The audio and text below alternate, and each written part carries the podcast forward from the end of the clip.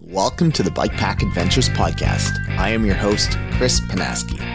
This podcast was created so as to share the stories of bike tours, bike packers, and endurance cyclists from around the world as they embark on amazing adventures. Through their stories, you'll be able to learn the ins and outs of bike travel.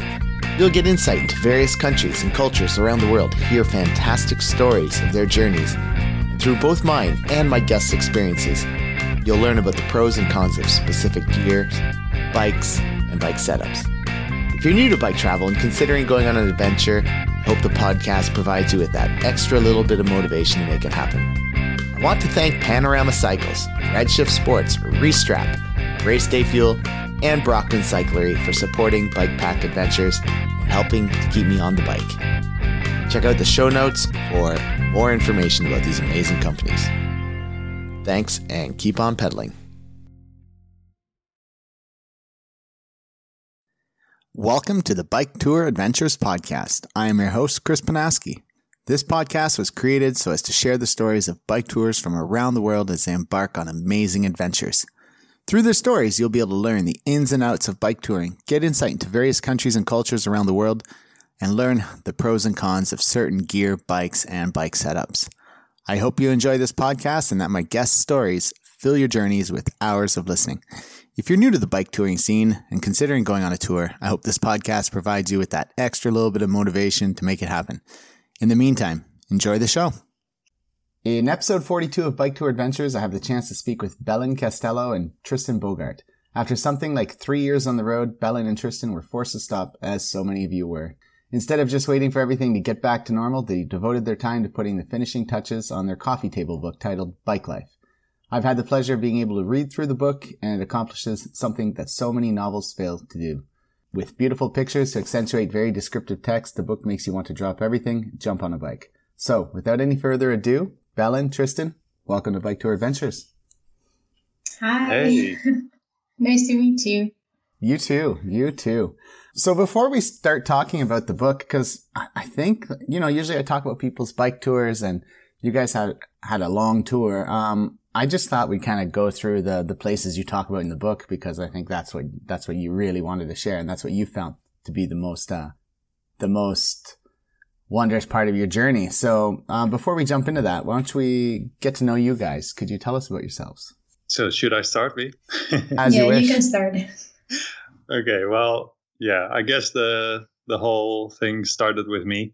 I was in a in a position in the Netherlands where I was exploring what I wanted to do with my life. Uh, it wasn't very clear for me. Eventually, I ended up cycling across the United States from New York to LA in 2014 in about two months mm-hmm. with a big backpack and a very crappy old bike. Yeah. Um, that I eventually waited on. And I, as I returned to Europe, the trip had been very experimental, uh, but I'd learned a lot through it and it gave me some kind of purpose. So I thought that I should repeat in, in Europe, closer to home, uh, be in a more safe area and really get to know my continent. And I took a camera with me to give more purpose to the journey because okay. I knew that I could make something out of it if I would put the work into it. And well, just before I started that European journey in uh, April of 2015, I met Belen, who was then working in Amsterdam as an architect. Okay. Uh, so, yeah, we we met. Uh, we well, I really liked her.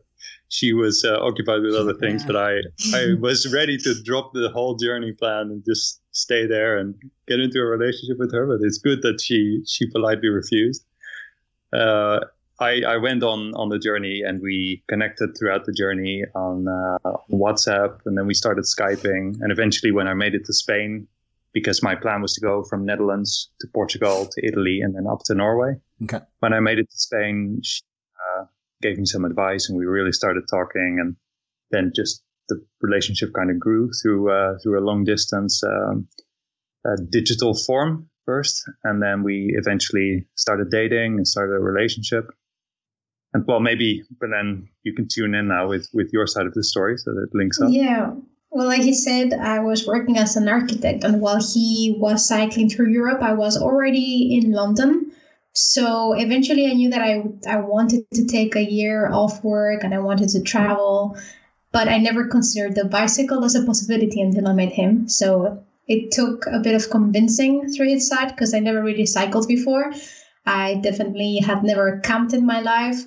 So eh, I trusted him. So eventually, uh, it took me one year to, you know, prepare, quit my job, uh, leave my apartment. And um, even though I did want to go to the other side of the world with a bicycle, Tristan convinced me that Europe was the best option because I had never ridden before and it was a bit of a test. So if something went wrong, we were actually close to home. And this is how, in June 2017, I joined him on a bicycle. And our first country together was Norway, which is also the first country we feature in the book, which is mm. Bike Life. Okay, yeah. so I actually, yeah, yeah I, I, wasn't sure exactly when you started. So mid mid 2017. So it was about two and a half or so years total. Huh? Yes, yeah. definitely. And, and yeah, Norway... I mean, it hasn't been nonstop. Mm-hmm. We, have done it in, in, in, in episodes with the yeah the longest we've been I think we've been on the road for is nine months without stopping more or less. Yeah. And what do yeah, you guys do in between these uh, in these stops? Like, what, do you pick up where you left off? Do some freelance architecture, or is it just more of a time to chill with family and? No, I'm afraid freelance architecture is not really a thing. Like, it's very location dependent because you know buildings are location dependent. So for now, architecture is on pause. Everybody um, needs buildings, so. Yeah.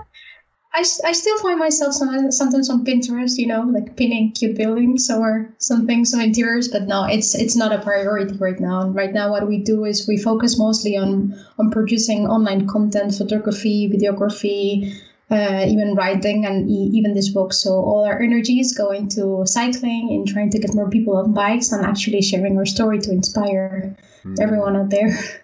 that that was also the goal when we started because convincing Belen to join me didn't just take a, a nice and safe location that had great landscapes to offer uh, and and promised kind of a, a, a, a safe journey for her. It was also the fact that if she were to join and drop all these things, which was a pretty promising career in architecture in London uh, and perhaps worldwide, I would have to make this thing very official, and and she would uh, help in that. So we would become a team, both in our relationship and also on the work side of things, mm-hmm. and really try to make it a professional thing. And in the beginning, we didn't have a book in mind that uh, sort of came in th- throughout the way. Uh, actually, near the the last journey we did in 2019 but yeah, that was the the main goal of her joining in uh, in Norway for the first time that we would make a serious thing out of it and really try to capture whatever we could and put it in places so that it could grow naturally. Ah, very cool. That has continued, uh, yeah, throughout the year.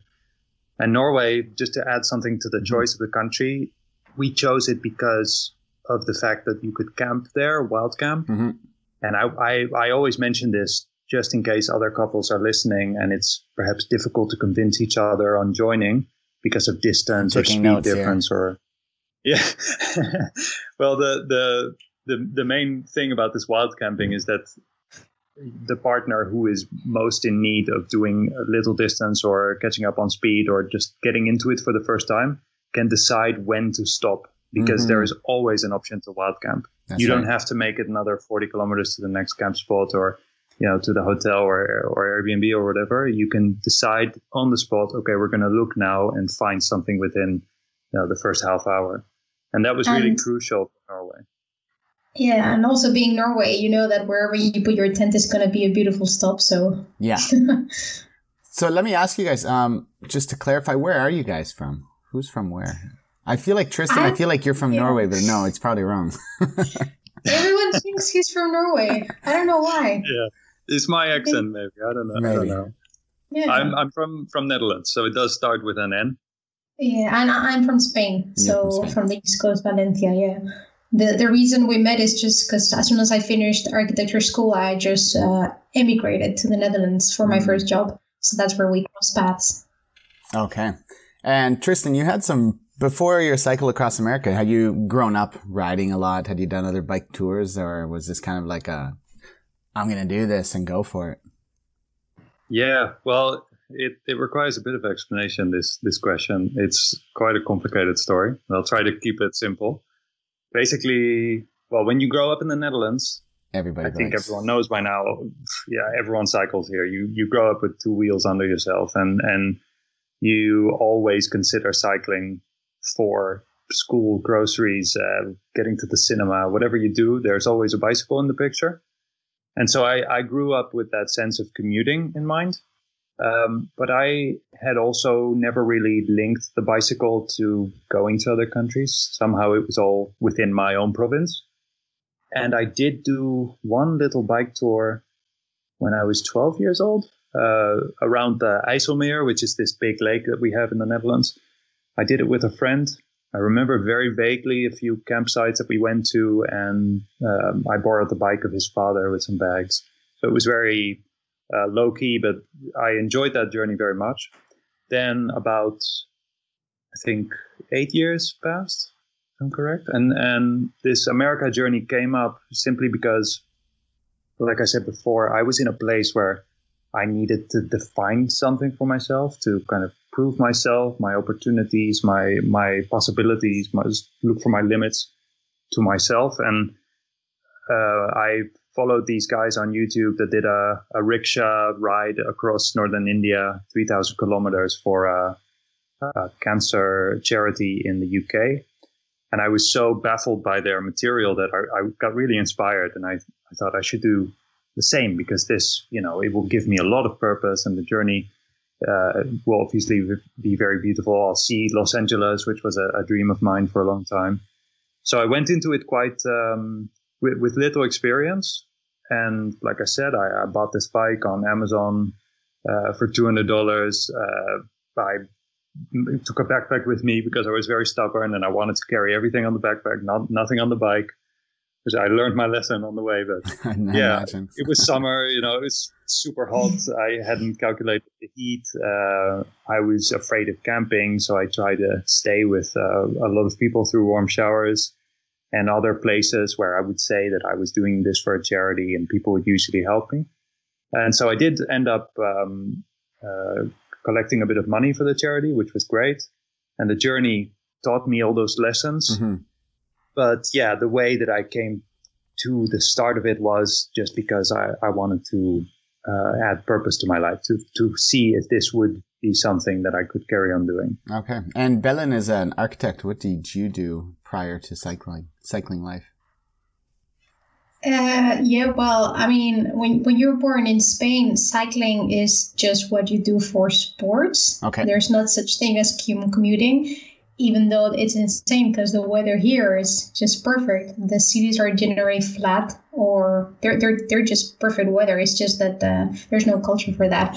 So my only bicycle experience was in around the year 2010 where i went to do the famous pilgrimage here called camino de santiago mm-hmm, which goes yeah. all the way to the north to santiago my brother convinced me to do it with his with my, with our parents well, with my dad and i borrowed a cheap bike we bought this very cheap everything and we went there for 10 days Cool. And I think, well, now it's very, um, you know, fancy to say that you hike a bike, but we were doing that already in 2010 for this thing. And I remember after finishing, I told my, myself that I would never sit on a bicycle again because it was so painful, so horrible. Never like, we say so never. Unprepared. yeah and then yeah basically uh, i kept my word for a few days until i eventually moved to the netherlands for, oh, for yeah. my first job. And that's when i was like oh look at this. And we have a, a good bike a some nice bike you got it's the actually a good experience. Those dutch bikes yeah. are pretty yeah, comfortable yeah. Oh yeah yeah yeah. It's almost like sitting on a couch. So yeah i just kept on commuting for two years and a half while i was working for different offices and eventually I got my first touring bike when I joined Tristan. That's okay. that's how things slowly scaled up. Mm-hmm. Yeah, I, I, rode my first Dutch bike this summer in uh, in the Yukon of Canada. So this um this family I stayed with, they had done a teaching gig in uh, the Netherlands, and they brought back with them a Volkswagen camper van and three Dutch bikes. Pretty, pretty nice. It was wow. fun. It was a good little ride around town. Yeah. yeah. I mean, the, the second. The without the bar in the top, right? That's they, right. They yeah. yeah. and then they got the the basket. second-hand and, market there is is incredible. Like you can find bikes that are 50 year old, years old and they're so beautiful and so well kept. And probably they have gone already through 15 different owners, Oh, wow. but they never die. yeah. They're so strong. It's it's actually it's how I got the bike for the European journey because when I came back, my my my uh, bike that I rode in America was destroyed, and uh, I rode through Arizona one day with six broken spokes, so it was destroyed. But anyway, uh, the bike that I got here in the Netherlands, it was 350 euros, and this guy had kept it for traveling. He had put these uh, tubus uh, racks on the on the rear and the and the front. So it was like a perfectly prepared bike, but for a fraction of the, the price that you would pay for it in the store. All because of, uh, we call it Marktplaats. It's this secondhand market thing that is kind of growing around, uh, around the world, this, the secondhand market. It's a great way to get your, your first bike. Cool. Let's talk about bikes. Um, so you're sponsored by Specialized. Was did this come around prior to the tour with when Belen started with you, or was this something that came about naturally later on? No, it was actually the, the bike that I ended up buying on the, on the, on Marktplaats. Okay. It was a specialized cross trail. Mhm. And I, I rode it through Europe, did my thing, never contacted them. And then when Belen was supposed to go and join me, I thought, okay, well, then I should try and get her a bike. And since I'd already ridden the, the specialized bike through Europe, uh, it seemed like the most logical pick. Mhm. So I contacted the, the Dutch office here. They have a, a European office in the Netherlands. And uh, surprisingly, one of the guys there got back to me. Leon is his name. And he uh, he said, yeah, sure, we, we can talk. So I went there in a little bit of a novice fashion, but uh, I managed to convince them about the project and about the fact that we were going together. And so they got us the two Sequoia bikes that we still Okay. uh, still ride nowadays that have gone out of the collection, unfortunately. But they're great bikes. Uh, yeah, and, and they've they've always just kindly sponsored us with uh, with anything we would need in terms of repairs or servicing on the bikes. So it's been a fairly flexible gentleman's agreement, so to say. Okay. And do you have any special, um, I don't know, um, is there any particular setup on the bike with regards to gears or, you know, I know some people have belt drive, Rohloff hubs, things like that. Uh, Well, B, I think you can you can say something Well- about your gear. Yeah, I mean it's a it's a an evolving situation because the more you ride, the more you understand what you want and what you need. So uh, for me right now, something is clear, and that's a flat bar because we were cycling Mm. with drop bars for for quite a long time, and the I don't know, the more off road you go, the more unstable I feel on them. Um, so for me, a flat bar uh, with more stability is a is, is a is a plus. Um, yeah, what about you, Tristan? Well, I I've always really liked the one by drive uh, drivetrain. Mhm. So eleven or twelve in the back and just one chainring in the front. Uh, Belen started on her Sequoia with the the front derailleur as well, and we noticed that that was really prone to breaking down. Yeah. So uh, I was very happy with the the one by, and I I think I would recommend it to pretty much everyone. Just to go for something like a 32 teeth uh, uh, one by drivetrain in the front to make sure that you can still climb mountains. And if not you just push Mhm. like we did on our most recent journey. Uh, but yeah Belen has switched to a diverge um, evo. It's it's a, a new bike that they make and it has this flat bar. So it's like a kind of merge between a gravel and a mountain bike. Mhm. and Yeah, it I'm, I'm very has, enthusiastic uh, about it. it has this internal suspension, so you really feel the difference when you're off road. I never realized how much of an importance the suspension was until I, I actually got it. Because suddenly your wrists into the, hurting. it's built into the stem or something? Or? Yeah, yeah, it's built in exactly. So attaching bags is no problem at all. Mm. For example, yeah, Yeah. yeah, It, it's great. And the other thing we're actually very happy with right now are using pedals that are cleats on one side and just normal flat pedals on the other side.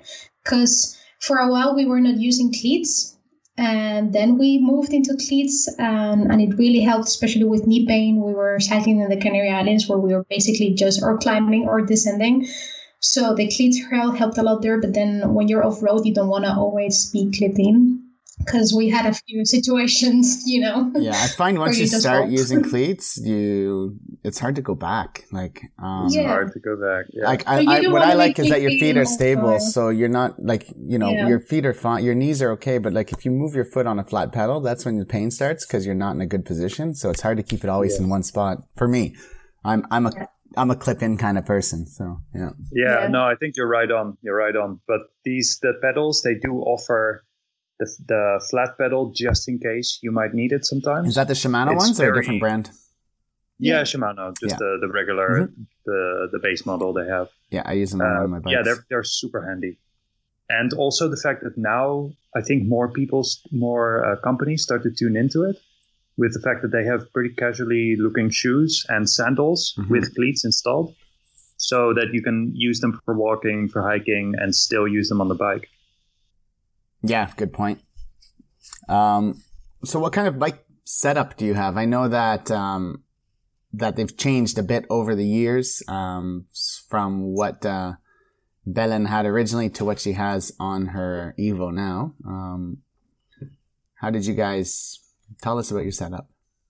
Panniers versus bike Yeah. packing, or Yeah, I mean, we started with bicycle touring because that was the starting point back then, especially for someone that has never ridden before and someone that doesn't doesn't yet know what to carry or has optimized their gear. You know, to do bikepacking, I think it takes a bit of a process to understand what you actually need to take with you and to eventually also purchase the lightest uh, gear possible. Mhm. So light light usually also comes with big costs. Yeah.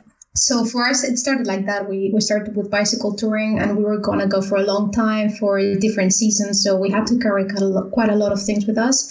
And the same with um, with production gear. We because we film our trips, we document everything. We carry so many electronics, as in we carry our own laptops. Tristan carries his, I carry mine. All the chargers, we carry drones, cameras, lenses, sometimes microphones, hard drives. So um, for us, it's been a very difficult transition to lose weight on the bike. Mhm. So I, I don't think we can uh, call ourselves bike packers because we we still depend on on the rack a little bit so that we can carry our gear.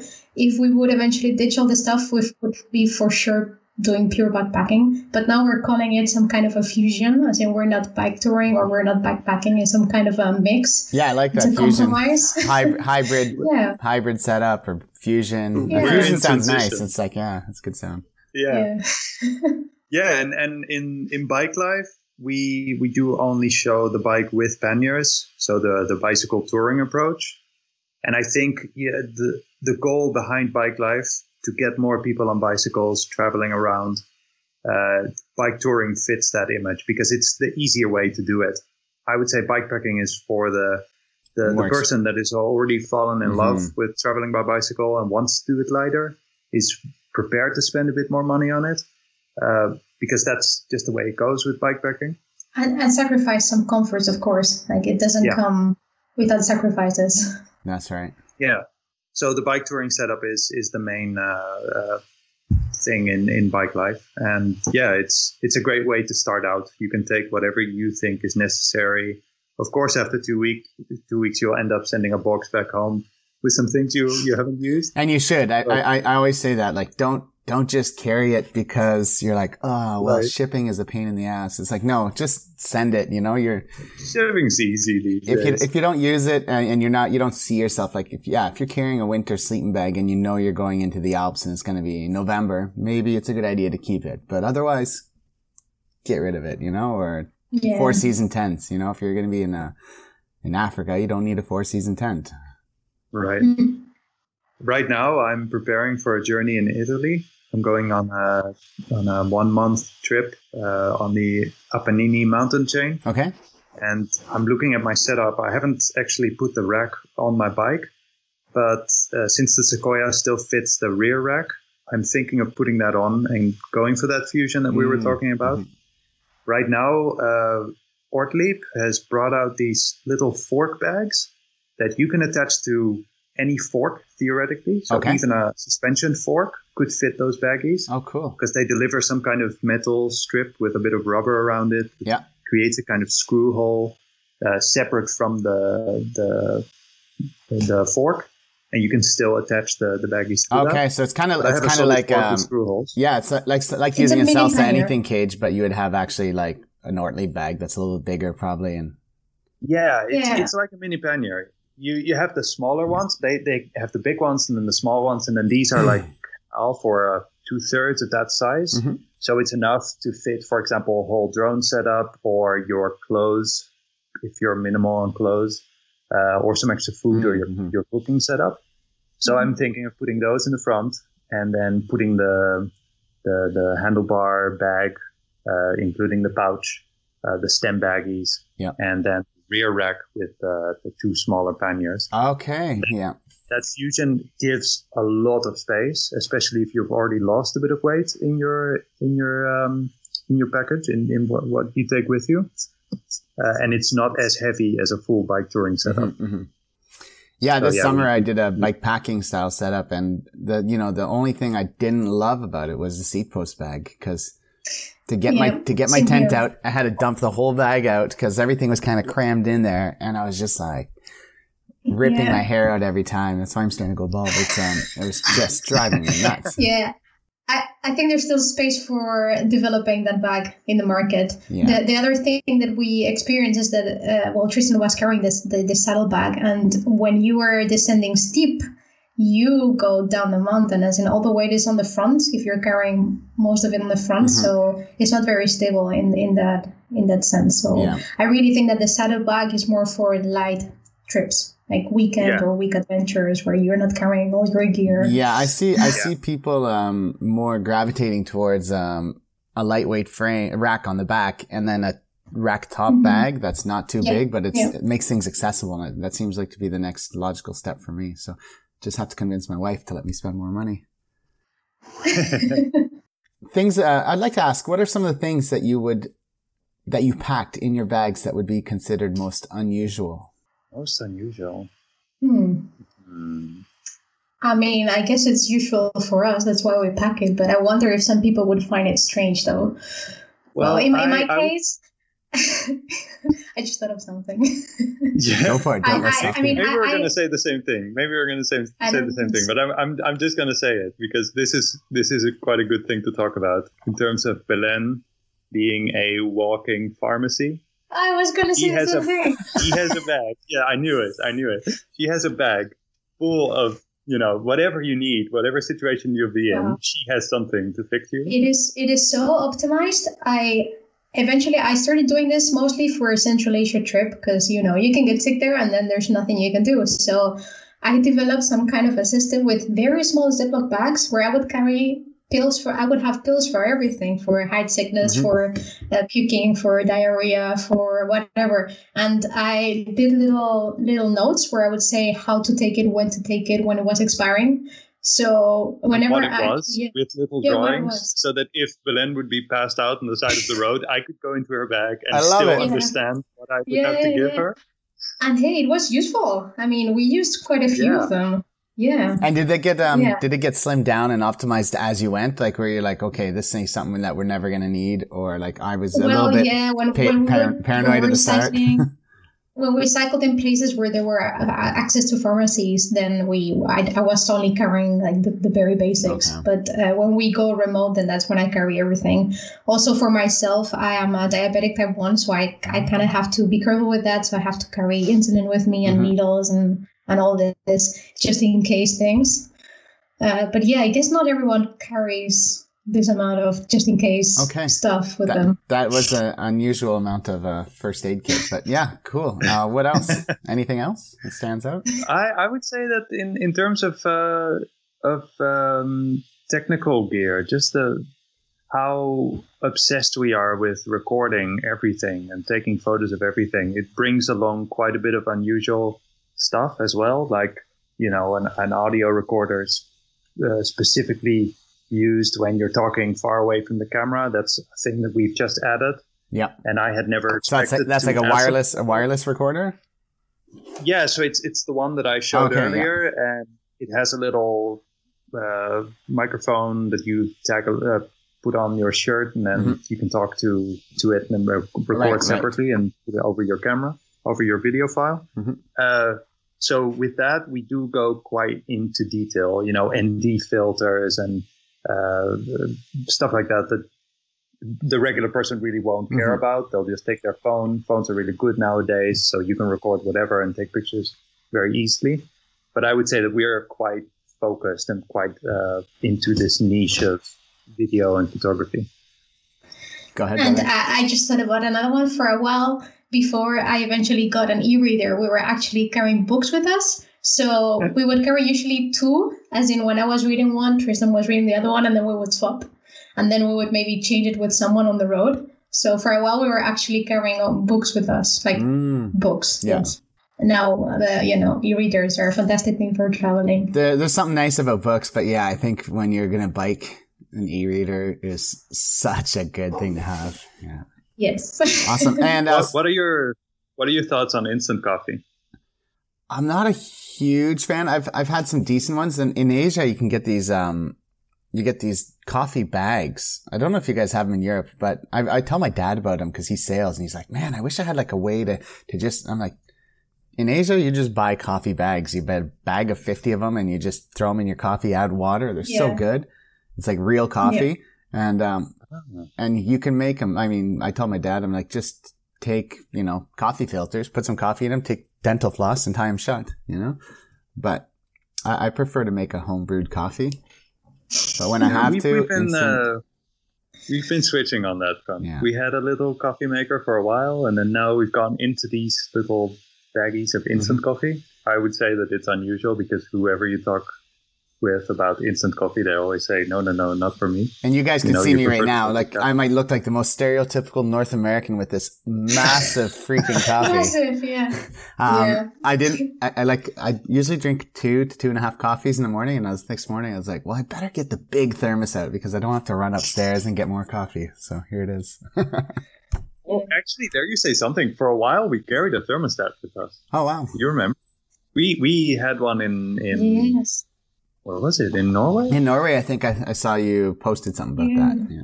Yeah, I think it might have been. Yeah, it was a gift from a friend, and uh, we ended up using that for a little while. But eventually, it it uh, it got shipped back because we we used it too little and it took in too much space. All right. Now the Yeah. next one might be very Dutch centric question, but uh, and it is the title of one of your posts. But chair or no chair?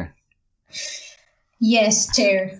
yes. Well, Yes, chair. there's such a there's such a big debate with this, but I don't know. We we've done we've done it both. We, we, you know, when you've never tried it, you're like, no, you don't need the chair.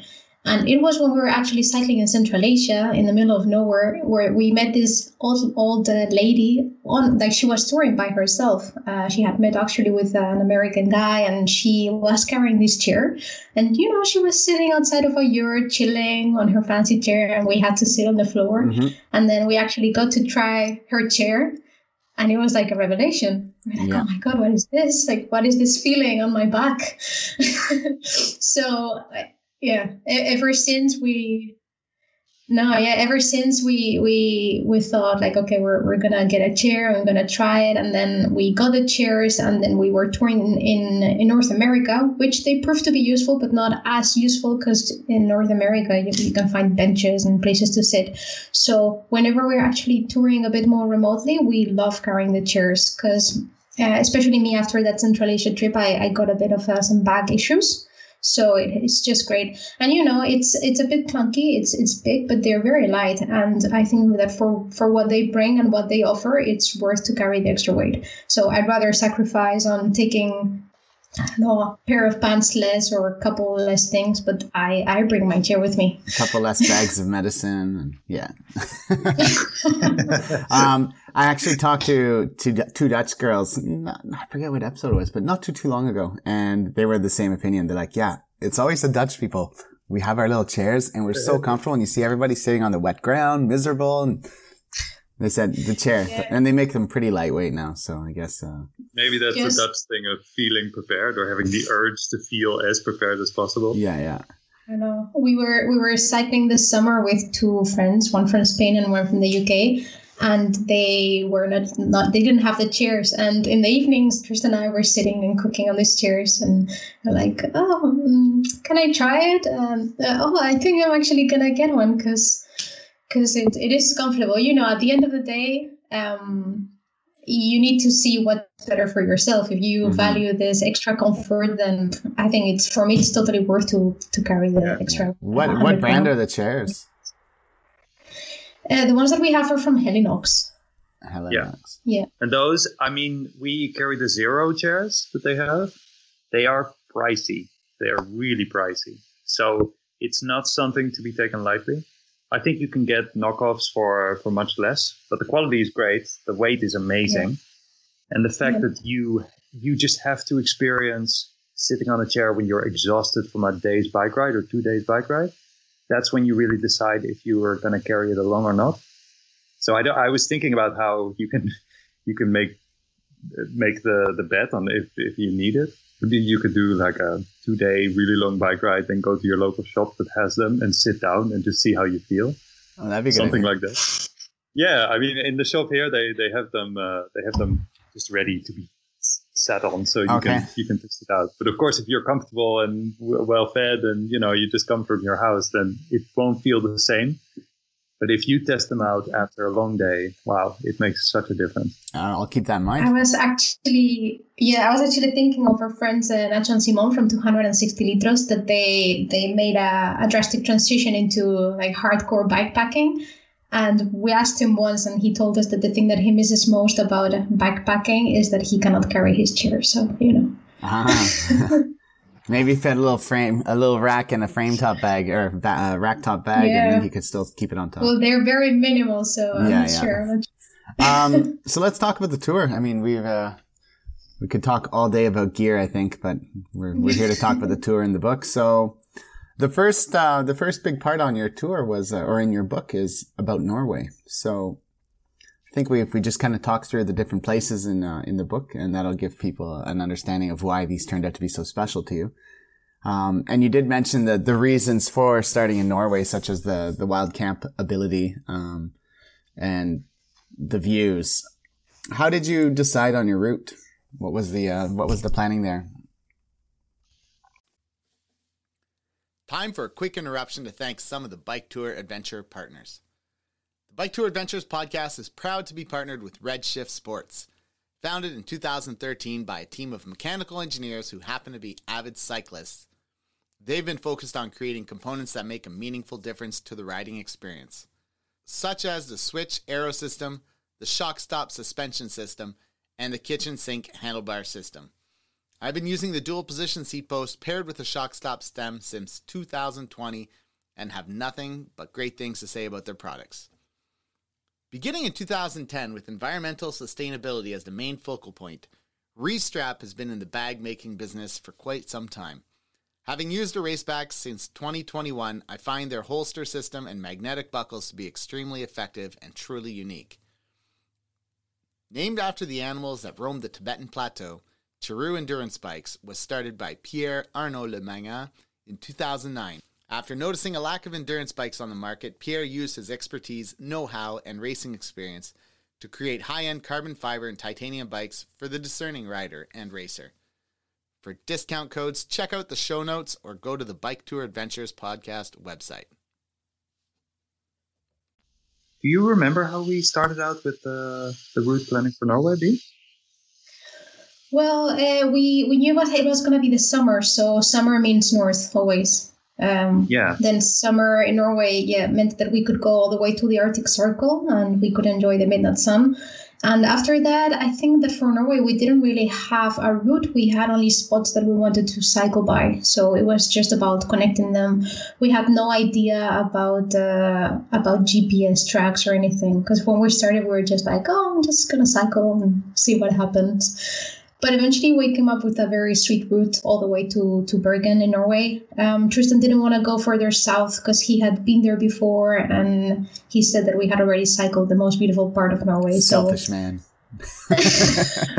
like I've seen this; it's not worth it. So let's uh, let's continue. yeah. Any uh, any regrets on not hitting up North Cape? I mean, you guys were not that far away from North Cape. Yeah, but I mean, we flew to Tromsø, so it, it wasn't really as if we had reached it all the way. I think North Cape is a, a victory place where you Okay. go if you're cycling all the way there. Not to you know, start, North you're at Cape the top of the world and you're like, why are we starting here? yeah. no, I think you need to get there on your bike and then feel the victory of being at the edge of the world, just like the South Cape. You know, there's people doing North Cape, South Cape, and that's that's what I think it's meant for. We just went up uh, north as far as possible to be able to then cycle down. Yeah, I mean, Tristan and I have a tendency to do things the other way around. Also, we're not sure why, but somehow we end up doing all our destinations the the wrong way. Like people, you I women know. in Norway, they were going from south to north. We did the Pamir. Uh, we're going to talk way, about we the did premieres. I, I was, yeah. uh, you're the first ones I've seen to go backwards. We Yeah. also North, North America, West Coast, from south to north, which you should never do because of the wind Yeah. and the road direction. Right. You, you'll always Yeah. be on the inside of the road, not seeing the view. oh, yeah. Yeah. So, I mean, I uh, like yeah. that, we're, we're not technical with the route planning, but I, I must say that because Belen uh, is so good with planning routes nowadays, that I tend to get a little bit lazy on the route planning because she does a splendid job using different platforms Oh, to okay. kind of find the best way while staying flexible. So we we really worked out a system where she decides most of the route, and then depending on how we feel, we do it or not. Also because you know if we have to push or um, go through a really uh, really bad stretch, I would feel bad if I would put Belen there. But the other way around, that's not the case. Uh, I'll go with anything she says, and if she decides it's uh, it's too hard or it's not not good, we need to go back. Then Yeah. I'm fine with it because I haven't planned it. Yeah, and it was her plan that's being modified, and it's not like you have to. You, you don't feel like you've caused some kind of injury or whatever. Yeah, that makes, that's a good. That's a good reason. I mean, I, I have to respect her parents, you know, and they wish that I always take care of her, so I, I have to respect. It. good stuff. Um, Yeah, so what were what were some of your favorite things about cycling in Norway? You go ahead. Well, yeah, I think that the the wild camping is just the best. And like I said, the fact that you can just put your tent in your know it's going to be a beautiful uh, spot regardless. Also, there's barely any cars and uh, vehicles there are super respectful. So really, no no Norwegian will pass you on the road unless they have a clear sight and they can actually pass you on the other lane. So that felt very very secure, very safe, and very relaxed for for cycling. Yeah. Right. I would add that in the future, this is a bit of a geeky side of mine, but I would say that it's only going to get better because there's only, or pretty much only electric vehicles. So you don't have any smells on the way, uh, which I, I think adds a great deal because considering the fact that on the Pamir Highway, you're always in the smogs, uh, it can be quite difficult. In Norway, you won't see any of that. And then the fact that that they also have these things called the Rasteplass, which we call, which we talk about in the book. It's basically a place where people can stop for the night uh, and rest up with a caravan or bikes or tent or whatever you want to put there. There's usually a little bathroom. It's all public, and sometimes they have even a uh, like a dryer or warm water. Oh wow! So yeah, it, it's really like a little pit stop on the way. It's uh, Yeah. something that I would consider very important if you appreciate the luxuries of being able to clean yourself up.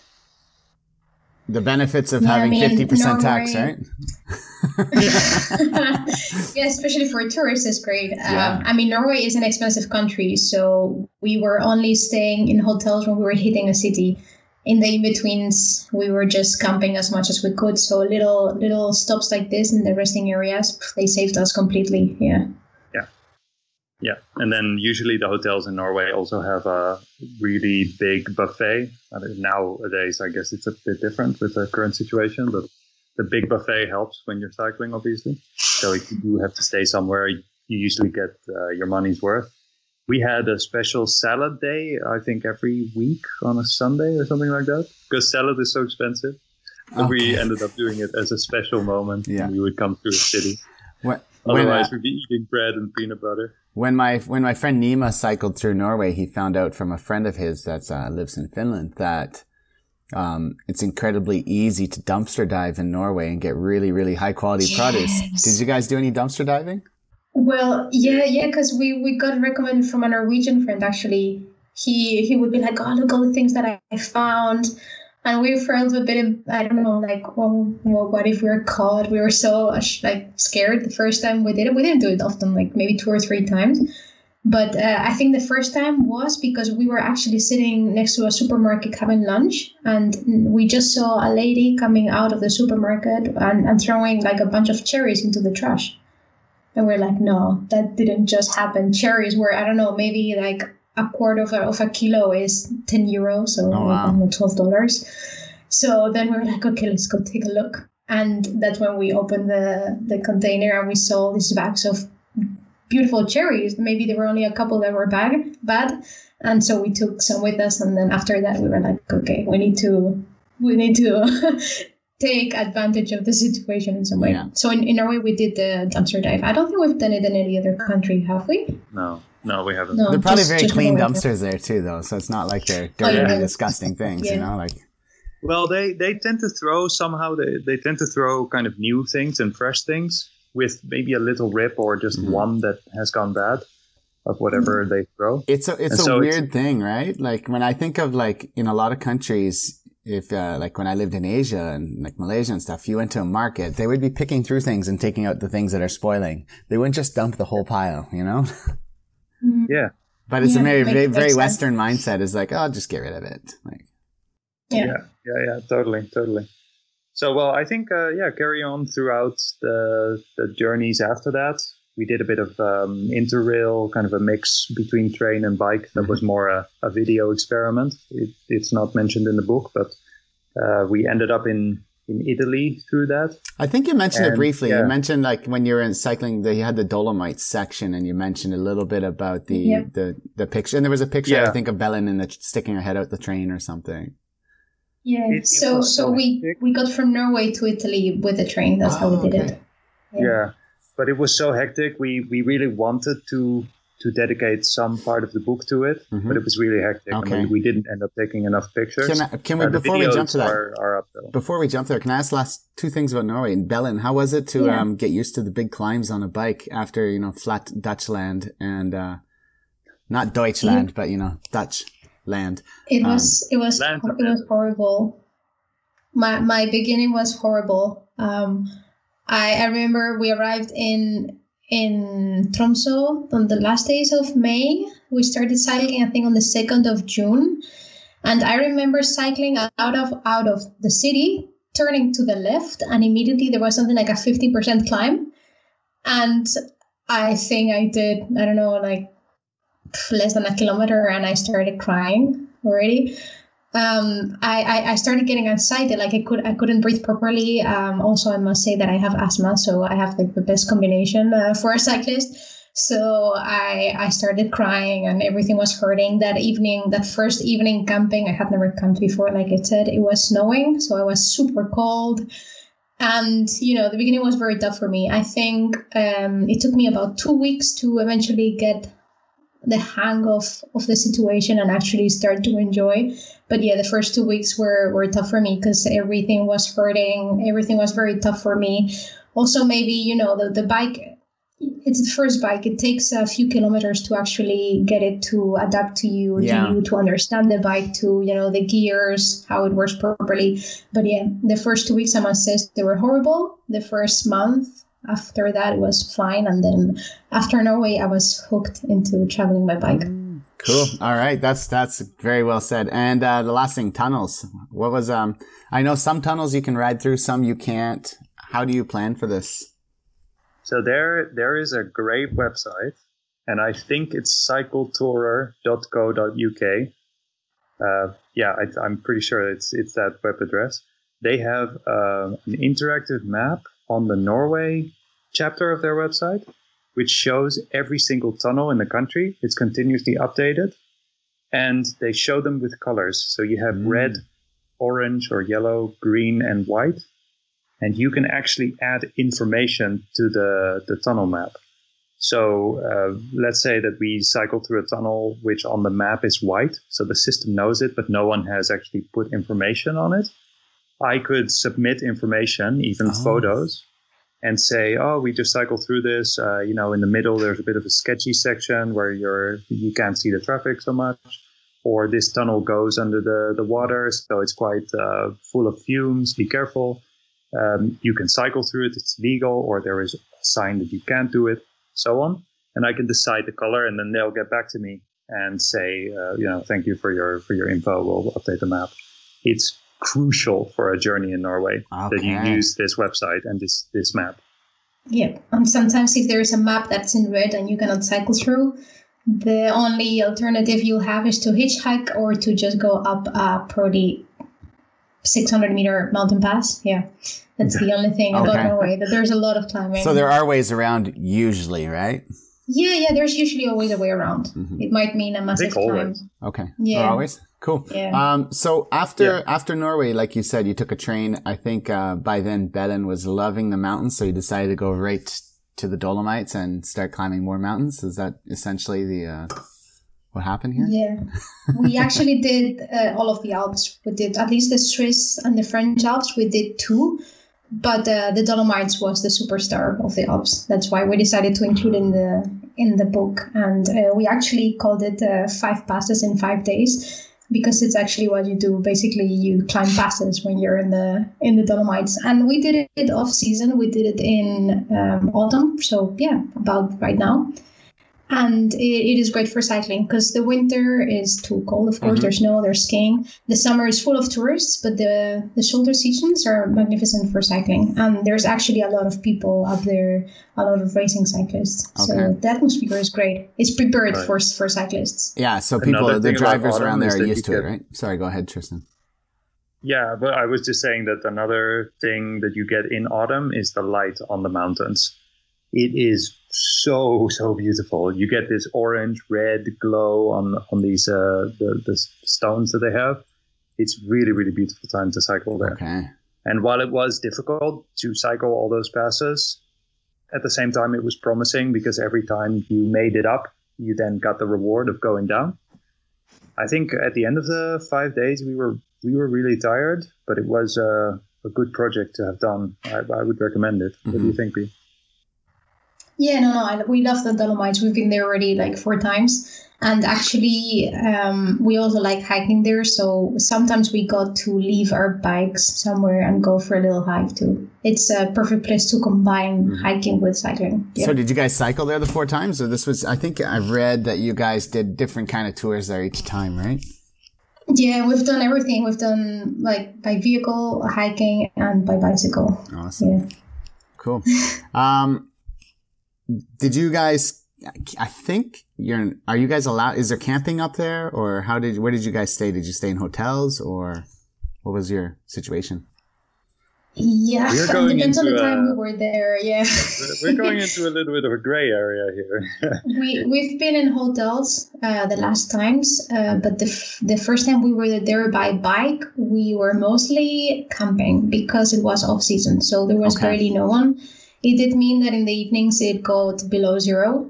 Mm. Um, yeah, so it was pretty cold, but there was no one. And you know, in Europe, like in most, I guess the same in North America, maybe in Canada too, you're theoretically not allowed to camp, but there's you know little twists around this rule as in if you're a cyclist if you're not seen if you put your tent after it gets dark take it off yeah. before sunrise and you know no one sees you that should be okay yeah. just leave the place as you found it and that's what we did in the Dolomites. Um, it is true that many areas are protected natural parks, so those those places we do try to respect and stay away, also because there is uh, wildlife. Mm.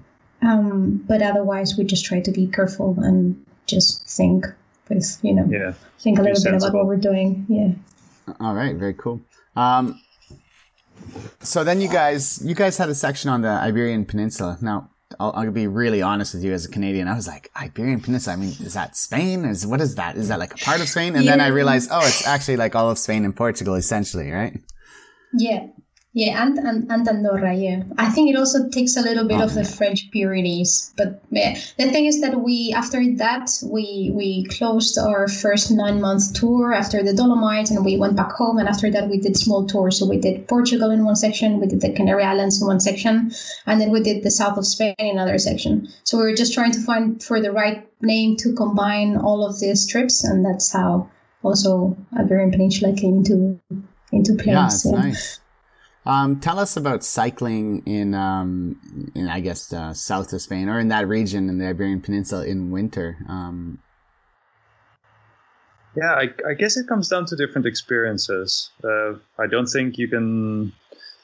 I don't think we can safely say what it's going to be like. It might be different every year, but our experience was that it it could rain a lot.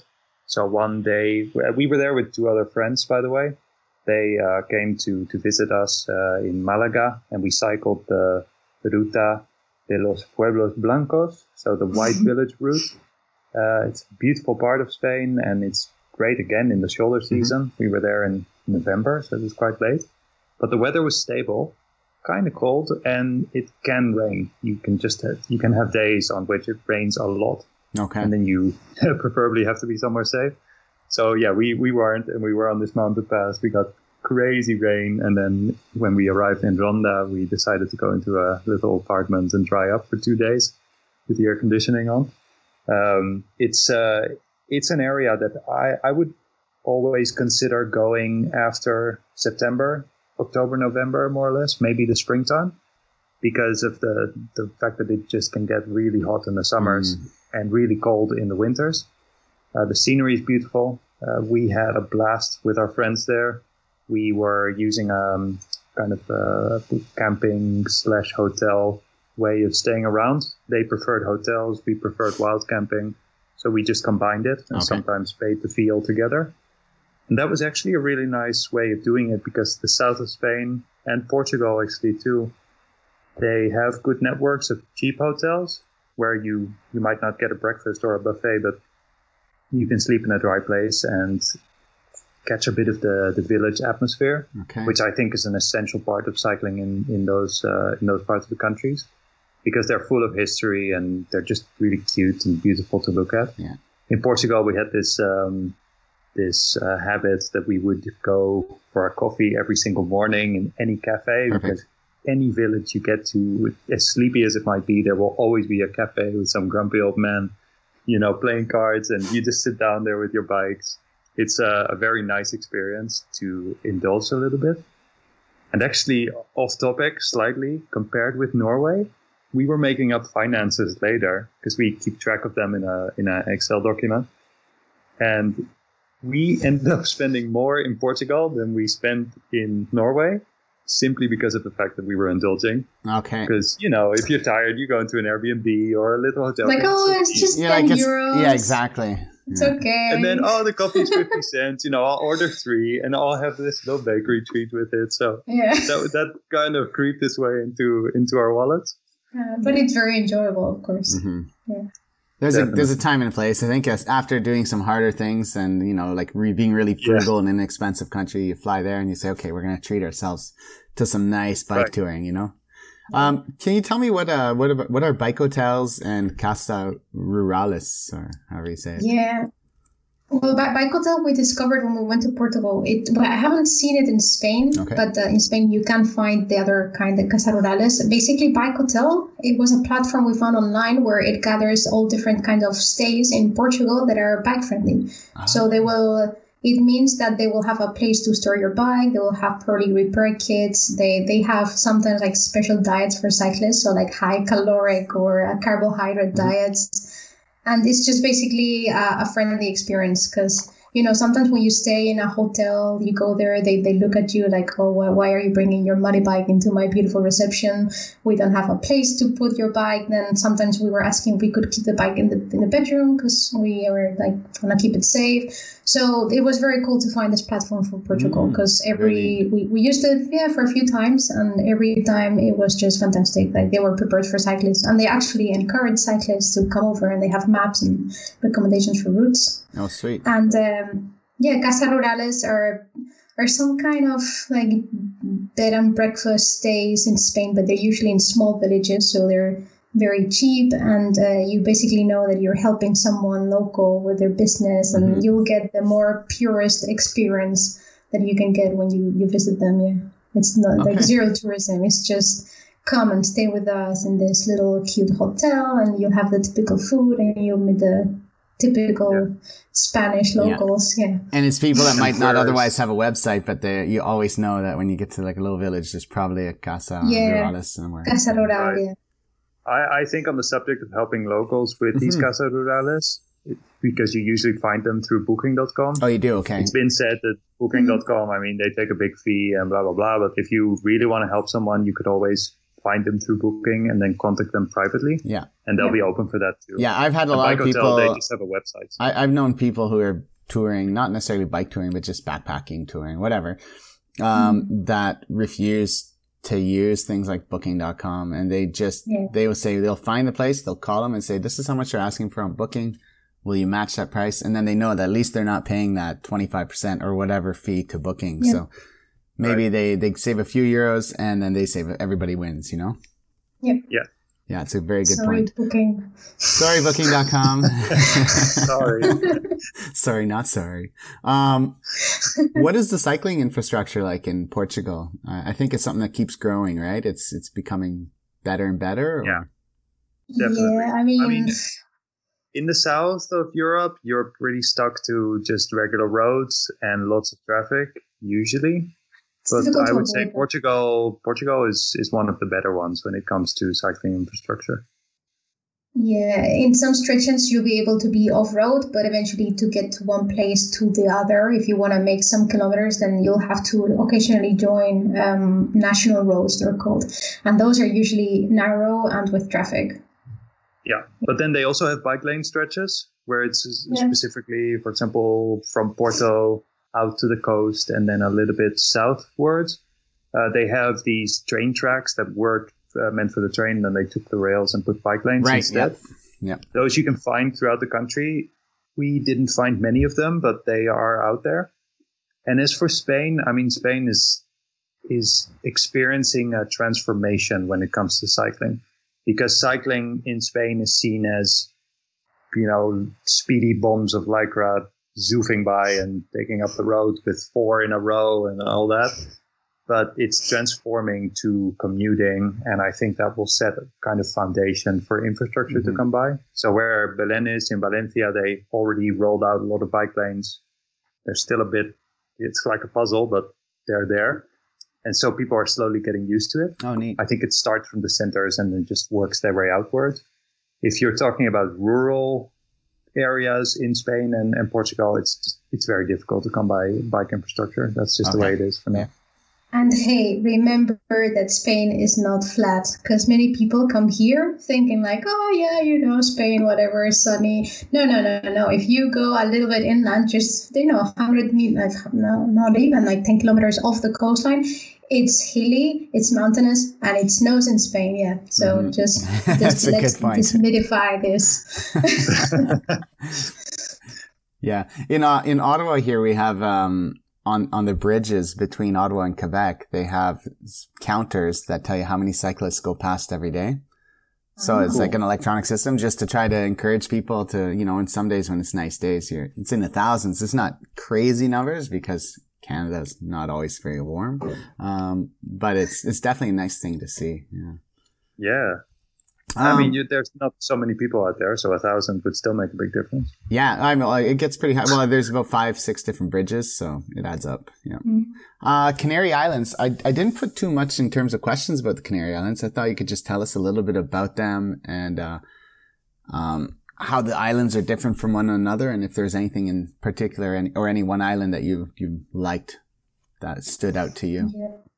Well, the, the Canary Islands came in mind. Um, well, I knew them already quite well, being Spanish. Um, they're off the coast of Morocco, so they're far away, but they they still feel very Spanish.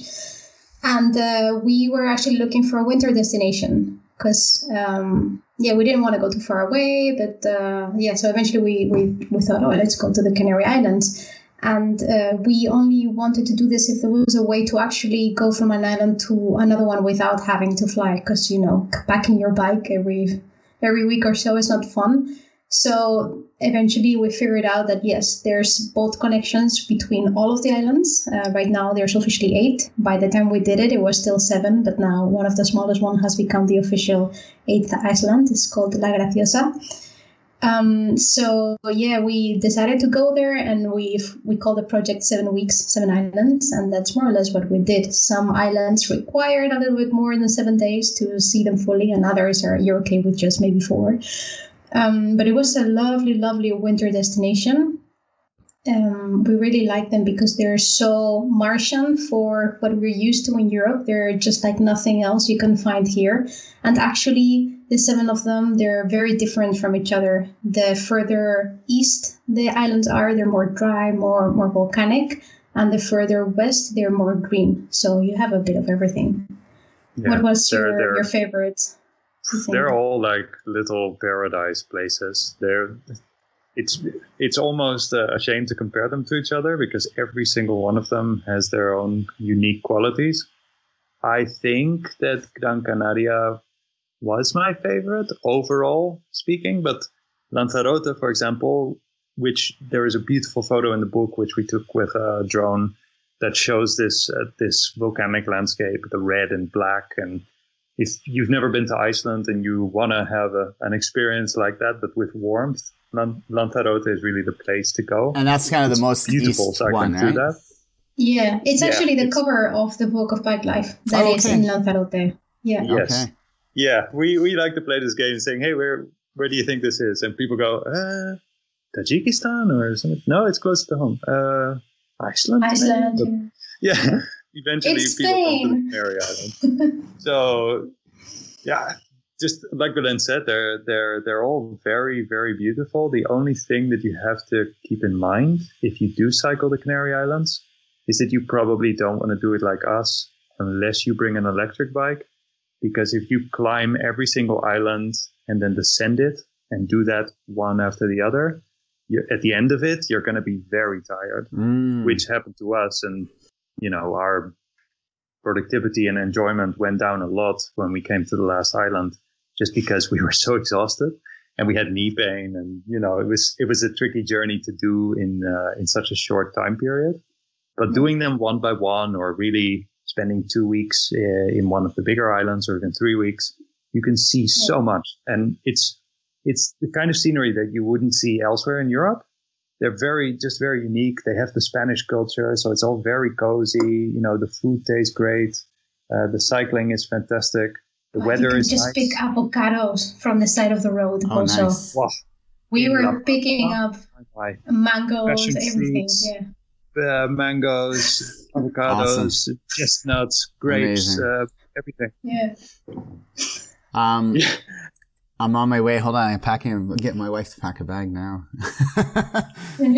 no, I'm I, am i am definitely. Uh, I can't wait to. You know, I just started teaching here in Canada, and I have so many plans to bike tour at some point. Like to do an extended tour, but it definitely has to be uh, accommodating. I have to always like you said, you know, when when Belen was starting, you got to be thinking about what's good for her, you know, because the same with my mm-hmm. wife. She's not a big bike tour. She's done a, couple, like a thousand kilometer tour we did here in Canada last year. Yeah, and um, yeah.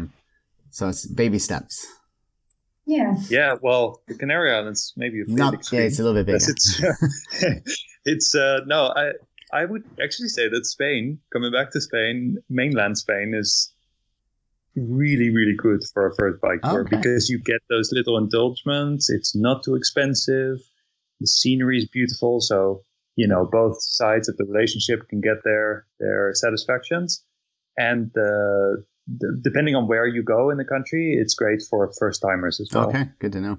Uh, except Norway's already on your list. Then, I mean, it wins, of course, but yeah, I was going to say, I think, um, I think e-bikes is such a great thing. I know your your two friends that traveled with you guys in Spain, they used e-bikes, but I think you're still it's still a point where you can't really fly with them, right? Because the batteries, I, I believe. No, unless you have so, a company agreement. We, yeah, you cannot. We we know people that have shipped them, but they had problems at the customs. Maybe they, they it was difficult to get them through customs. Yeah. So e-bikes is uh, basically ideal if you like if you're European and you take some train to a nearby country, then it's great. But for international trips, yeah, yeah, also for renting, of course, yeah. But you yeah. you cannot just take them to the other side of the world just like that. That's right.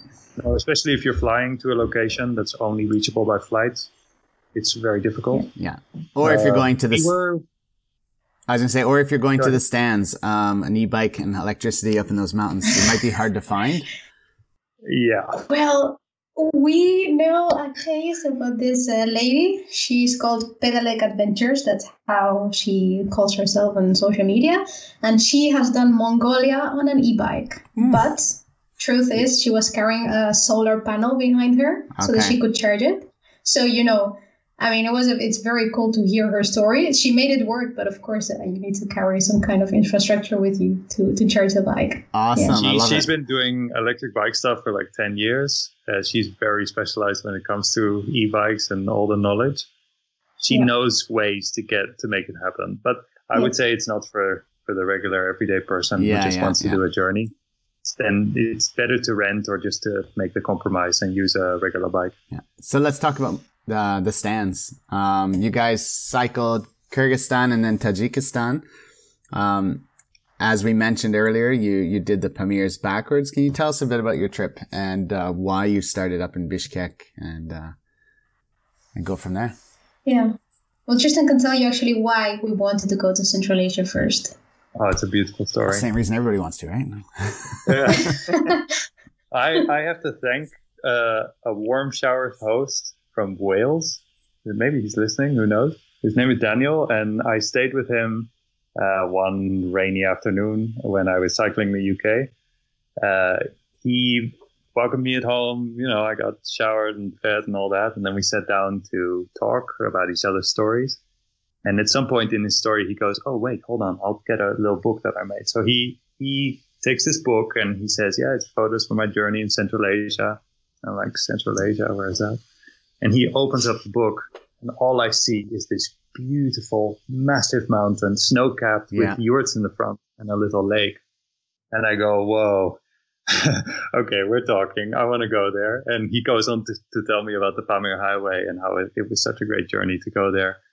Um, it it was the seed that essentially was planted by him and grew into this wild idea to go to Central Asia. Uh, which we didn't know much about. The mm-hmm. preparation was slim, and we got to Bishkek only knowing about the Pamir Highway. So our our initial plan was to cycle the M41, which is the, mm-hmm. the main highway of the country, and get to the Pamir Highway because that was what we were there for. So when we got to the hostel and we started talking about this plan with other people, people were saying, "No, you're you're mental. Like, don't go on the highway first of all, but try to see Kyrgyzstan because it's a beautiful country. I just came from there or there or this lake or that mountain. And eventually we said, okay, we we can give it a go. We have a month after all, so why not? And we started zigzagging the country. Okay. And that's when we really, really fell in love with Kyrgyzstan because it's it's uh, maybe the most beautiful country on earth. All the natural scenery it has to offer, this amazing culture full of generosity. They're think it's mostly predominantly Muslim, mm-hmm. and they are always very hospitable people. But in Kyrgyzstan, that's just elevated. You can be lost at 3,600 meters elevation, find some yurt with uh, an elderly couple, and they'll welcome you inside, feed you, and you know even with a lang- language barrier, try to communicate mm-hmm. and spend their time with you. And these people live uh, very challenging lives. So you know, couple like us just coming out there and being welcomed so warmly. That was really, really one amazing side of Central Asia. All right. So I want you to tell us a story about uh, riding up the mountains towards Songkhul. And uh, I think you had a beautiful little story of what happened. And um, if it if it doesn't ruin your book, to share it. Yeah. So if it's going to ruin your book, don't share it. it's uh, the book is full of stories, so we, we can at least share this one. Um, basically, the, the the the way to Songkhul is is tough. Uh, we have never really done this kind of off road cycling before. There was a lot of washboard. The, we had about rain for two days, and uh, two days just to get to the beginning of the climb to Songkhul, which is on three thousand, I think, six hundred meters, something like that So um, we crossed what like three vehicles in two days. Um, and we were just fine but eventually one of the the day we were just about to start the climb we stopped to fill up the water by the side of the road and it was starting to snow and uh, th- this is in the summer by the way as in you have to cycle in these countries in the summer and still you might get snow in july and august. Yes it's a thing. So we were just uh, filling this water and suddenly a, a big white van stopped in front of us. I think it was it wasn't because of us. I think the, the driver the guy he, he just had to go for a pee. And, and then he saw us and there was a bit of eye contact and we actually felt a little bit vulnerable and tired and cold so eventually we started this interaction where he he started like waving with his hand as in oh come over and he offered us a, a ride up to the yurts. Um, so it was very yeah we, said yes of course. They opened the van. Inside the van there was his mother his niece i guess and a lot of food and supplies. So we kind of fit in the bikes. We sat in the bank back of the, of the truck with them and we just went up on this bumpy road with very curious music in the background. It was quite surreal. It was an epic it experience. Was, yeah, this was for the movies. We had we had on one side of this small van on this rocky road with literal uh, you know, rocks the side of our the size of our heads on the on the path. Yeah. Uh, one one side was a ravine, and the other side was a steep wall with a lot of snow falling off. And that combined with this Kyrgyz kind of pop rock music yeah, yeah. blasting through the speakers and all the zigzags that this road had, it was insane. I think we just, at, in those kind of moments, you shut off your your your cautious brain. You just enjoy the experience.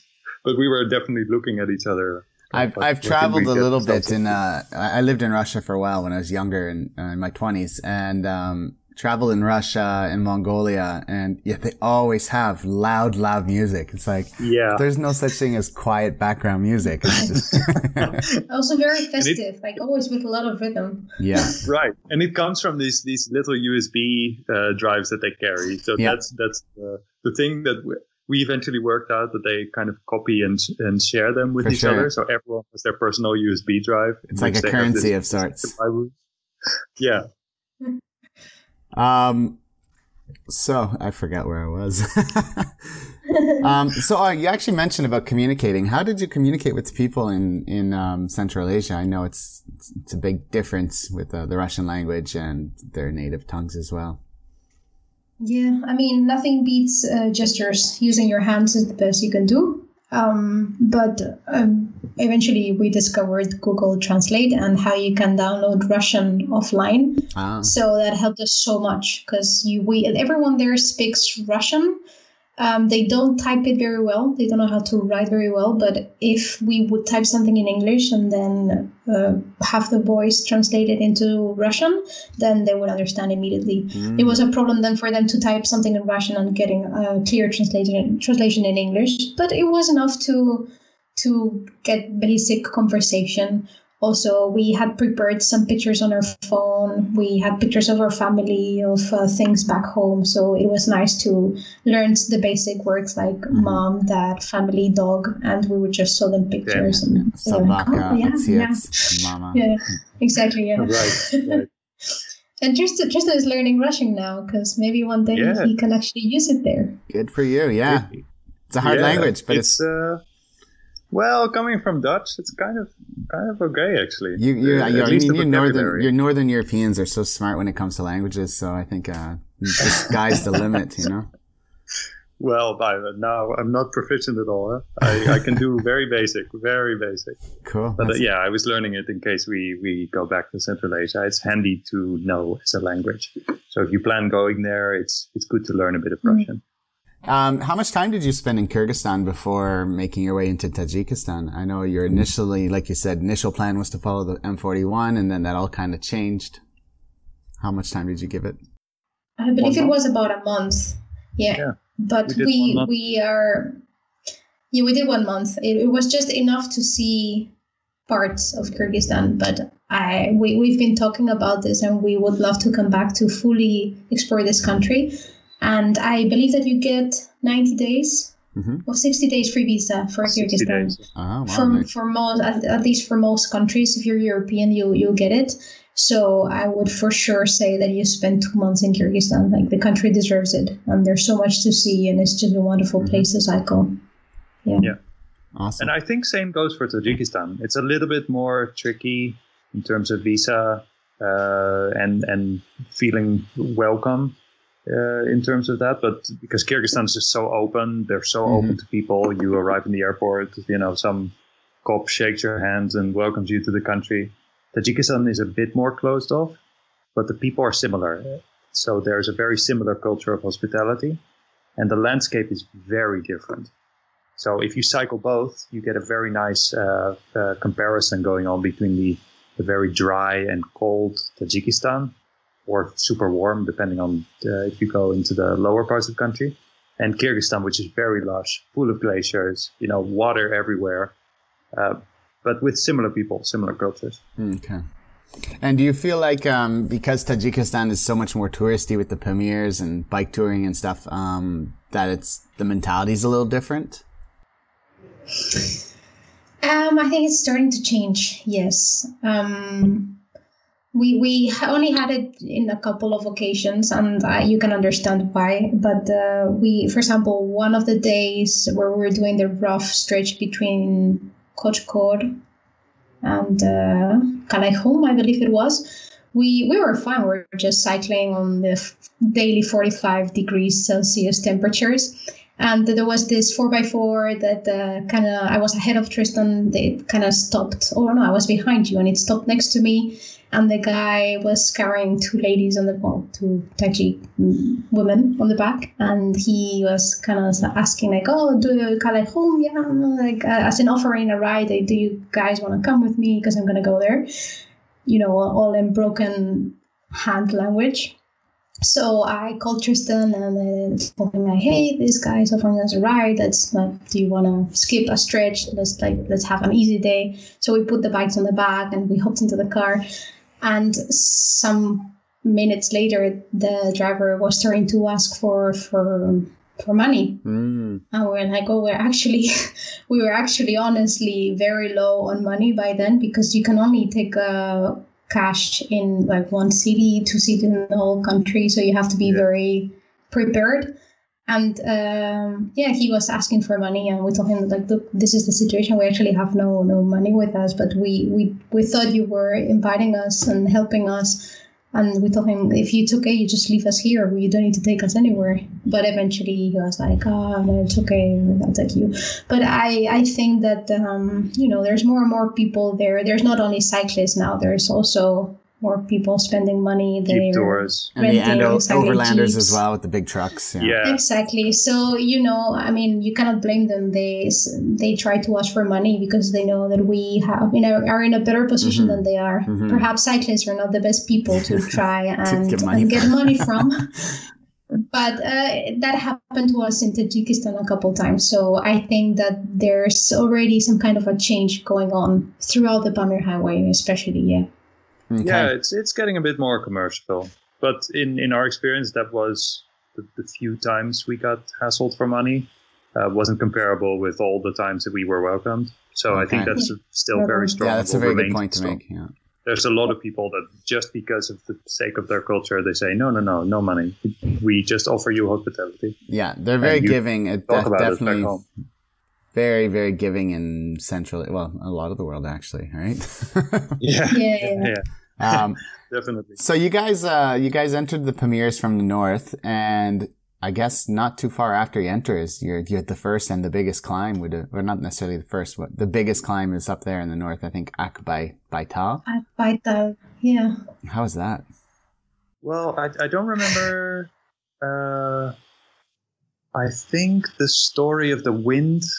There's something about the wind being one particular direction, but we weren't yeah. so worried about this climb because just to give a bit of background mm-hmm. on the the profile because I think that's what a lot of people look at when they plan the Pamir Highway journey and why a lot of people choose to go from west to east uh, is that the profile is very mild coming up through Tajikistan and then going into Kyrgyzstan. Okay. Uh, then there's a massive drop, which is basically consists of a few mountain passes that take you higher and higher. And we we did it the other way, so we were climbing those mountain passes. Akbaital was just another mountain pass for Okay. us. It was it to be the highest, but it's a series of mountain passes, so you Oh, okay. you eventually just get used to the fact that you're always on the mountain pass, and then a flat part, and then another pass. You're like, one day we will go downhill. I promise. yeah. You know, like Which next week, true. maybe. I mean, we did after Akbaita, we did 80 kilometers downhill with a tailwind, which was like a Yeah. massive present to get into uh, Murghab, I think. The but you can't just. called. Is it is the road paved or is it uh? Is like pretty- a it was pretty well paved. yeah. Okay, so it's not like you're you're taking risking your life on gravel roads going downhill for 80 kilometers. It's it's decent. yeah. I mean, it, it could be compared to like the worst asphalt that we are used to here with Okay. potholes and all that, but but, uh, but there, Yeah. that's really good asphalt. yeah. So, and I mean, considering the location, it's amazing that they built it in the Yeah, first. it's not off road; it's more like a gravel path. So, except for specific stretches with a lot of washboard, then it's fine to cycle Oh, through. okay. Yeah.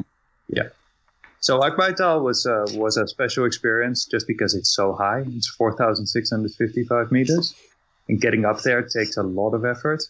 Um, but yeah, a lot of people prefer to do it the the, the milder way through Yeah. Tajikistan. Do you have any I tips? think- Oh, go ahead. Uh, yeah, I mean, if, if, as a tip, if you look at the wind direction, people say that it works better to go through Tajikistan. But I would say that it's nicer to get the mountain passes over with and then mildly go down through the Mm. country. Even if you have a headwind. Yeah. Yeah, rather than always be cycling slightly uphill, because if you then get a headwind, you, you have the double problems. Yeah. And if you're at least mildly going down and you have a headwind, it doesn't matter. True, true. Um, any Plus, tips? Any tips with over. regards to um, altitude and acclimatizing? But then, It's very personal. I yeah, well yeah, you know, I had everything with me. But I the thing is it's very personal. I felt fine and Tristan did not. So you never know like and that can change, you know, maybe next time you return, maybe you are getting sick and your partner is not. Mhm. So you you never know. But um yeah, there's there's altitude sickness pills for that, which eventually help you even go pee more, so you release Oh, some diam- pressure. Yeah. Yeah, Diamo. Well, I don't know what it's in the US. I guess it changes Yeah. in every place, but yeah, I think and they're very simple pills. That the pills, pills, not the pills. so that's we got- actually the only offered thing we those. took. we got offered them in uh, in the well in the south of Kyrgyzstan. We crossed a Spanish family, and they were just coming from there. They didn't need them anymore, and they gave them to me. Ah. Uh, and I was using them more than Belen because I was really suffering from the height. Mhm. Uh, it happened, I think, three times that I got sick, which is mainly just nausea. You you throw up a few times, and then you're okay. It's But just- you need to rest. us, And if it gets very bad, they always said that it's better to return and to Go down. bring the yeah, go downhill up. a bit, right, and then like Yeah. rest there a bit, and then Yeah. come. Yeah, like but like mountain climbers, right? They go up, they come much. down, they go up, they come down. kinda- Yeah. Yeah, yeah, yeah. It's not Yeah, great when you're on the tip- bike. You're like, there's no way I'm gonna go down. but you can at least take a break. Mhm. I think another tip would be to bring a, a water filter because Yeah. while the water is pretty safe to drink, because most of it just comes from glaciers and rivers, it's always handy to have a water filter with you. I think if you if you're in the remote areas, you can compare it to Norway, which in Norway, I mean, the, people say that you can drink all the water out of the rivers. You just have to keep an eye on what is up there, and it's pretty similar in Central Asia as long as you know that it's coming directly from a lake in the mountains where there's nothing, Mhm. it's probably fine to drink. But having a water filter with you might save you some hassle in terms of nausea and bellyache and those kind of things. Great. Um, so what are some of your um, fondest memories of Central Asia? I think it's the interaction with locals. Um, it's so different to anything we had actually lived before. Mhm. And you know, when you go, when, when when it's the first time that you tell a family member or some friends like, "Oh, I'm gonna go to Kyrgyzstan," they're like, "K- K- "What?" What?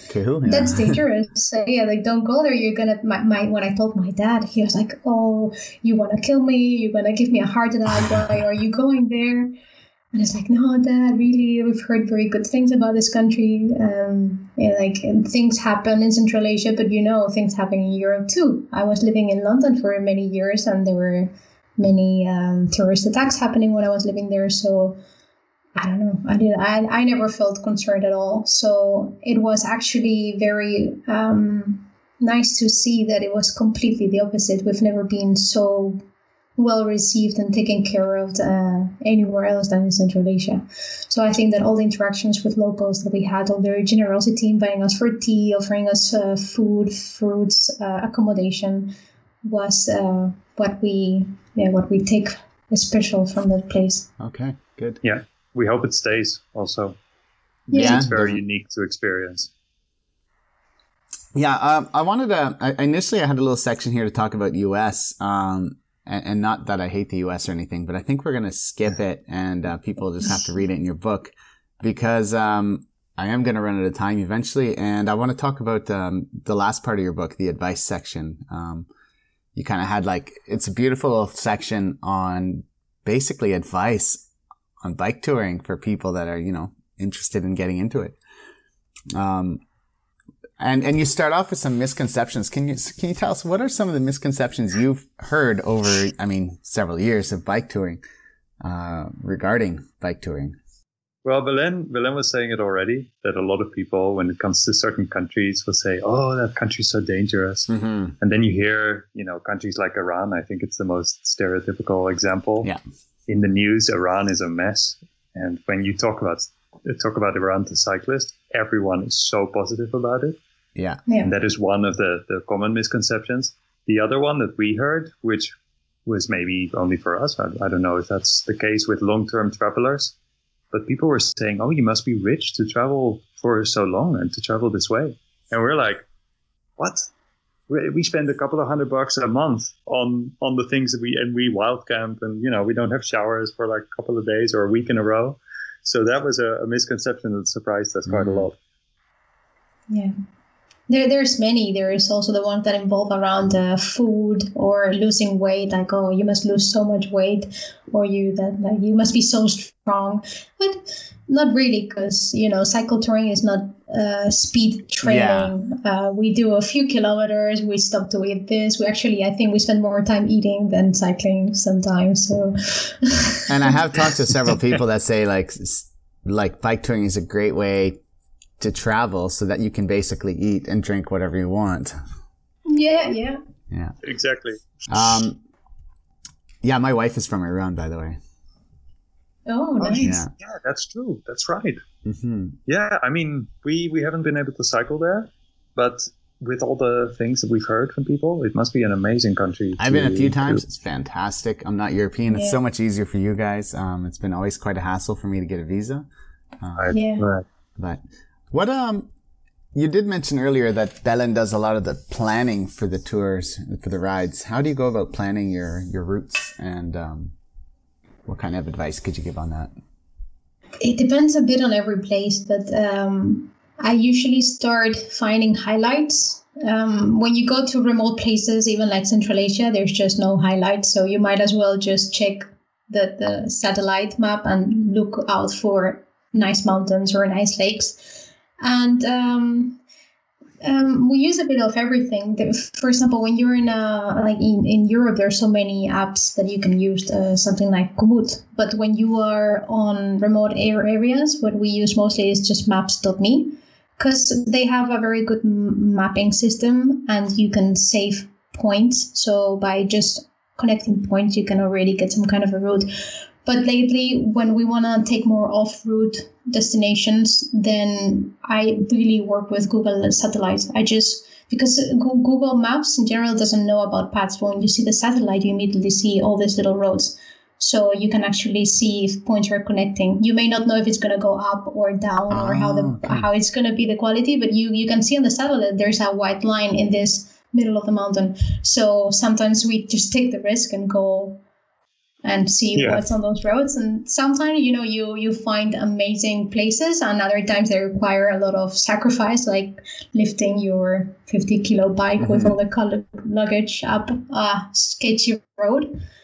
but um, yeah, that's I guess the adventurous part. As in, if you want to stick to the road, you can always do that easily. If you want to go more off road, then I encourage people to look at the satellite and just find your own path, and then tell right. the rest if it's actually a good way or not to take. Yeah, and I, I, think in our future workflow uh, for routes, we will also focus on actually recording them because it's something mm-hmm. we haven't done. And now that the book is out, people are asking, you know, there's a route in the in the book. There's these very nice maps, but where can I find it digitally so that I can yeah, also yeah the GPX files and, and, whatnot. Yeah, right. And and so I yeah. think future workflow will combine Maps.me uh, for these the little trails, and then satellite for when all apps just mess up, and Komoot when we want to record the ride that we're actually doing, so that we can mm-hmm. offer people an easy way to find the routes that we uh, enjoy. Yeah. yeah. Yeah, it's, it's it can be tough because like even with me this summer, like I had uh, I have a little Garmin 530. It's about the small one of the smaller Garmin's they make, and um, mm-hmm. if you put it on energy saver, the screen turns off every three seconds. If you turn it on, it turns off after three seconds, and yeah, I get about 30 something mm-hmm. hours of recording time, so it's significant. But one more thing draining battery power, right? So it just right. adds up. Of course. Yeah. I, I story of our life. Affect the the phone battery also. You uh, recording the route all the time but I, I think it's for the better. You know, we're in a position where we can actually do it, and I think we should feel responsible to to share those things. Yeah. What's uh what's your guys' method of cooking on tour? Are you guys uh the type that prepare big meals, or is it like the the quick and easy? Well, I must confess, I must confess that when we're touring, I never touch the kitchen. Yeah, uh, so yeah.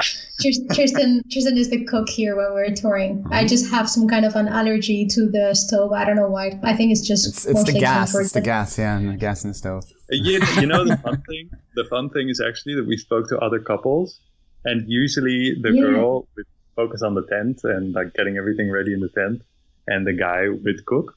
And yeah. I don't know if that has to do with cold resistance or something like that, but I, I've I've always enjoyed cooking quite a lot on trips because you have to get really creative if you want to eat decent food on yeah. the way. And it's surprisingly easy. Uh, we have mostly focused on uh, uh, meals in the evening. The mornings are easy, just bread and coffee or something yeah. like that. But the meals in the evening are always these one pan meals, which there are a few in the book that we've really enjoyed. And if you just you know these few ingredients that can make it a really special uh, meal mostly spices and other things that you can easily carry along with you like dried fruits or or um, uh, uh things like spices like mm-hmm. i mentioned can make the meal very special. So we cook in one pan signature dishes include uh, garlic fried rice which the garlic just makes it amazing. It's a thing from spain i learned from Belen and then you know things like sauces with lots of veggies in there. Yeah. Um, mixing the the pasta with a bit of a uh, bit of stock cube when you're boiling it, so that you can then pull a soup from it in your cup, which we did in northern Spain a lot. Oh, so that's a great idea. Yeah. Oh, it's lovely. It, it yeah. tastes, you know, I, I don't eat chicken, but it tastes it tastes like a chicken broth. When you put a little stock cube, uh, like a just a veggie one, a bit of salt. Uh, I'm gonna I'm gonna quickly uh, I'm gonna quickly read just the names of the different meals you have in your book, so that um, people want they yes. they got to go buy your book. But Central yeah, Asian yeah. winter was buckwheat, um, and you got you know all your different ingredients, and you even tell the method of cooking it, right? Spanish rice that looks delicious. Um, yes. Looks so, and it doesn't look hard. It's all just mixed together, right? Le- uh, lentil yellow yeah. curry. I'm a big curry fan. Um, pasta la verdure. Mm, yeah, veg- and then veggie actually, wraps. Yeah, it's kind of a thing on caponata, which is an Italian dish for those listening from Italy. I love caponata and it's trying an adapted version. One pan, it's very tricky. It takes a long time. It costs a lot of gas, but you can do it in a in a cycling fashion. Okay. So we put the simplified version. Yeah, I was cooking the summers using like the smallest gas can I could find, and like everything was like instant rice, and it's just not right. And it's it's not difficult to make a little bit better food. You know, yeah. it just takes maybe ten minutes more. I usually carry chili so, chili so flakes and uh, chili flakes and salt and oil. Three yeah. things I carry with yeah. me. Yeah. yeah. yeah. And and I think the wraps that you mentioned, the, the mm-hmm. last one that's in the book, that one came along in the US because there's a lot of Mexican inspired food. And we enjoyed the wraps a lot because it's so easy. You just get a can of corn, a can of beans, maybe some tomato sauce, maybe some spices, and some salad that you buy ready, mm-hmm. and some wraps, and then you just put it all together. Yeah, yeah. You need the pan. You could even eat it cold. Hmm. Uh, we we touched on this earlier, and then you brought it up again at the end of your your book, but uh, being more like environmentally aware when uh, when touring. Mm-hmm. Um, what are some of the ways that you guys encourage people to to be more inven- environmentally aware? Well, I think cycling in general teaches you to be more to well to become more environmentally aware because you see things up close. In Kyrgyzstan, we noticed that we were collecting our trash in a little baggie like we do everywhere, and then you dispose of it when you find a trash can. The only thing was that we didn't find a trash can, so there was no trash collection system, and you can't dispose of your trash unless just, you put it in burn the field. It? Yeah, they burn it, and that felt really weird to be out there and experience that. But you take it as a lesson and you learn about it, and then you can apply that back home when you think about your recycling and all that. Uh, yeah, we we do fly for our journeys, uh, we see it as work, so we have a kind of excuse. I'm still very annoyed with the fact that that still has to be done because trains in Europe, however good they are for when you're without a bike, when you add a bike to it, it's it just becomes very difficult to take it along. But definitely the transport to and from your journey, you can work with that very, very much and encourage bus companies and train companies to make it easier. Uh, and then also, I think during your journeys, uh, in my case, I have a vegan diet. I think it contributes. Um, but there's many other ways that you could uh, minimize on your luggage, buy secondhand things uh, like your bike or your luggage or things that you use. Um, yeah, the, those I would say are the, the primary ways to become a bit more aware of your footprint on a journey and try and minimize it. I think the best thing is to buy everything secondhand and go on a journey in your own country firsthand so you don't have to transport yourself at all. Just experience it like that, and then yeah, like starting it, from home is a the great way to take away that carbon footprint. Yeah, totally. Yeah. totally. Mm-hmm. You yeah, guys are fortunate we, though. You live in Europe, so starting from home, you can still see lots of cultures and countries all at one time. Yeah. And like us, where it's a little yeah. bit. yeah, some places it's true. You just have to you just have to fly a distance, or uh, you know, take a long distance bus or something. So it becomes more difficult depending on where you live. But there's always sensible ways, and uh, I won't brag on about it. But you can find online, you can find plenty of articles that will tell you how to how to travel more environmentally friendly. And we didn't want to make it a big subject in the book because it's already talked about so much. But we did integrate a few. You know, if you read the whole thing, you'll learn quite a lot about our approach.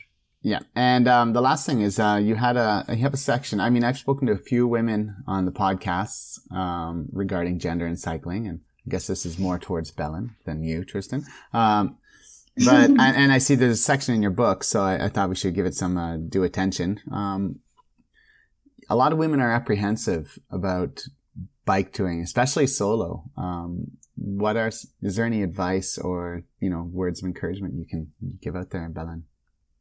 Well, I must say that I cannot speak for for myself as a solo tour because I have honestly never cycled alone before. I have traveled before, but never to any place that you might be concerned of. So I can only speak from the point of traveling as a couple. Um, I must say that it's it's it must be very different, of course, already by having Tristan next to me. I know that I must have missed all many like so many maybe going wrong situations um, I've had it. You you you had it mostly when you go to Central Asia. Like the first question we would get asked maybe is where we're from. The second question would be if we're married. Yeah. And it would be always a guy asking Tristan if we're married, as in, can I actually take her or are you with her, basically. so yeah, all we always says like, yeah, yes, we are married. We would do like the gesture of the like a ring around our finger, even though we were not carrying anything. Um but I, I personally i think it depends on how everyone feels i am a very probably happy and naive human being where i see good everywhere so i never try to think that someone is gonna do something to me or harass me or um, so i guess that that helps um, on feeling confident on going anywhere i guess in the world. But i know that it is a situation that is um, yeah that it is there. And uh, i know many solo female cyclists who they just have their their thoughts in their mind as and they know what would they do if they get into a sketchy situation. Um, for example um, a friend of ours she inspires us a lot. She's Maida Was, she's Anne from Sweden and she was telling us that her great method was to just act crazy so if there was someone usually guys on mopeds trying to uh, go next to her uh, asking her things, then she would just start screaming and doing weird things, and it would work great for her. She said that she never had a problem after that for her whole trip. So I would think any women can cycle by themselves practically all around the world. You just have to be extra aware, I guess, develop this extra fifth, sixth, seventh sense where you, yeah, where you are always you know keep in mind that something could happen because after all we are vulnerable in some way mm-hmm. but it shouldn't be something that stops you from traveling and discovering the, the world because usually this is if something happens it's like once or twice or three times but it's nothing compared to all the amazing experience that you get from traveling and all the generosity that you get from from just strangers mm-hmm. can i add something yeah yeah. I think uh, if if anyone is inspired by what Belen is saying, any woman out there inspired to cycle, is that I think it's very important you share your experience because it's a big, big yeah. underrepresented segment of of uh, bike travelers. Yeah. And as a woman traveling alone on a bike, you have a big say in in the world of social media and podcasts and other places. So get the word out there of your experience so that you encourage other women to cycle too. It's very good point, Tristan. I've had a few women reach out and say, Hey, you need to get more women on the show and stuff. And I'm like, man, I'm trying. Like, I really am. Like, yeah. yeah. So, so contact Chris. Ladies. There you go. um, so before we sign off, where can people find out more about you guys and about your book? So the book is on Amazon worldwide. Uh, I think if you're in Benelux, you can get it through Lannoo, our publisher, but Amazon is generally the place to go. Uh, otherwise, we do sell signed copies from time to time on our website, which is under my name, tristanbogaard.com. And you can also find our YouTube and Instagram channels under those same names. So Tristan Bogaard and Belen goes under Belle Toscan, B E L L E T O S C A N. and that's just I know I should change it. yeah. And uh, I got I've got to say, you know, in just as a few little points here, um, I've only got the PDF version of the book. I love it. Uh, it was really, really great to go through it. Um, it's definitely something I'm going to pick up at some point because I think the, the advantage of this coffee table book as opposed to a novel is that it's so accessible to everybody who's, you know, somebody that's not into biking and doesn't know anything about it might not buy or read a novel about a bike tour. Mm-hmm. But the coffee table book, if you have it at your house and you're a passionate cyclist and you have friends come over and they start flipping and they go, holy shit, like this is so nice. Look yeah. at this place. Look at this story. And then, and that's, that's how you build the interest. So I think it was a great idea. Um, it is really, really good. Um, on top of that, furthermore, Belen, the, I mean, the videos on your two websites are, are very different. Hers was like one whole thing specific. Yours were, you had very, um, like hers was maybe about a country and then your, yours, uh, yeah, Tristan were I do series. different series and, um, but all in all, fantastic, really great cinematography, good pictures. Yeah. Um, I, I, really enjoyed it. So people, please check out their social media. Um, really good photos and videos. So thanks, guys. Yeah. I appreciate that. And what's next for you guys before we sign off? Well, well Tristan is actually leaving in about 10 days to cycle yeah. Italy by himself. Oh. He's going to be cycling alone since he haven't done that since what, solo. 2016? Yeah. so, put in a little, little spoiler. uh-huh. Just, you know, for the sake of it, we are working on a different book. Uh, it is going to involve a lot of other cyclists. Uh, it's coming out later. There's, there's more news about it coming on our, our social media as we go forward but it's something that uh, Belen is working on now in Spain, and that's why she's not joining me. Ah, cool. I think you're you're gonna love it a lot. Okay, uh, looking forward to yeah. it. Maybe we'll have to have another talk. yeah, maybe we do. It's quite a special project. so yeah, that's that's uh, pretty much what's next. next. Just keep on cycling, keep on inspiring people to to ride bicycles and travel with them. And you guys as well. That's awesome. All right. Well, I've got to sign off because um, I got to go to work. This is the downside. all right, guys. It's been a real, real Thanks pleasure. for having Um, wishing you guys all the best. Safe trip in Italy, Tristan. And Bella, and good luck with your, your book writing. Yeah, thank you very much. It's been a pleasure. Talk to you soon. Bye bye. Talk soon. Later. Hey everyone, before we end this podcast, I'd like to tell you about some of Bike Tour Adventure's other amazing partners. I'm very proud to be supported by Brockton Cyclery, a Toronto based bike shop dedicated to bike touring and bike packing. Carrying many of the top bike touring and bike packing brands, I can honestly say that they have helped me to build the most durable and fast bike packing bike possible. We're also supported by Race Day Fuel. Their mission is to ensure that you consume the very best and appropriate food and beverage for the task at hand. Working with top brands such as Skratch, Nuun, and Untapped, they have all your nutrition needs taken care of. For discount codes, check out the show notes or go to the Bike Tour Adventures website. I want to end the show by thanking all my listeners once again for the emails and comments I regularly receive from you. It really helps motivate me and keep me going with this project and to continue sharing people's amazing stories. If you have questions or comments, you can email me at bike at bikepackadventures.ca or go to bikepackadventures.ca and shoot me a message through the contact form. You can also check out the webpage for past podcast episodes, bikepacking routes throughout Canada, blog posts, videos, and touring tips. Lastly, I'd like to once again thank all the individuals and companies that are supporting the podcast. If you are enjoying the show and like what I'm doing, you can become one of my show supporters by going to patreon.com slash bikepackadventures. And for just a few dollars a month, you can help keep this show going. You can also help out by sending a one-time donation through PayPal. This money all goes back into the podcast, help me to cover the costs associated with running the show, buy new equipment when necessary, and produce the high quality content that you've become accustomed to. Much appreciated, and keep on pedaling.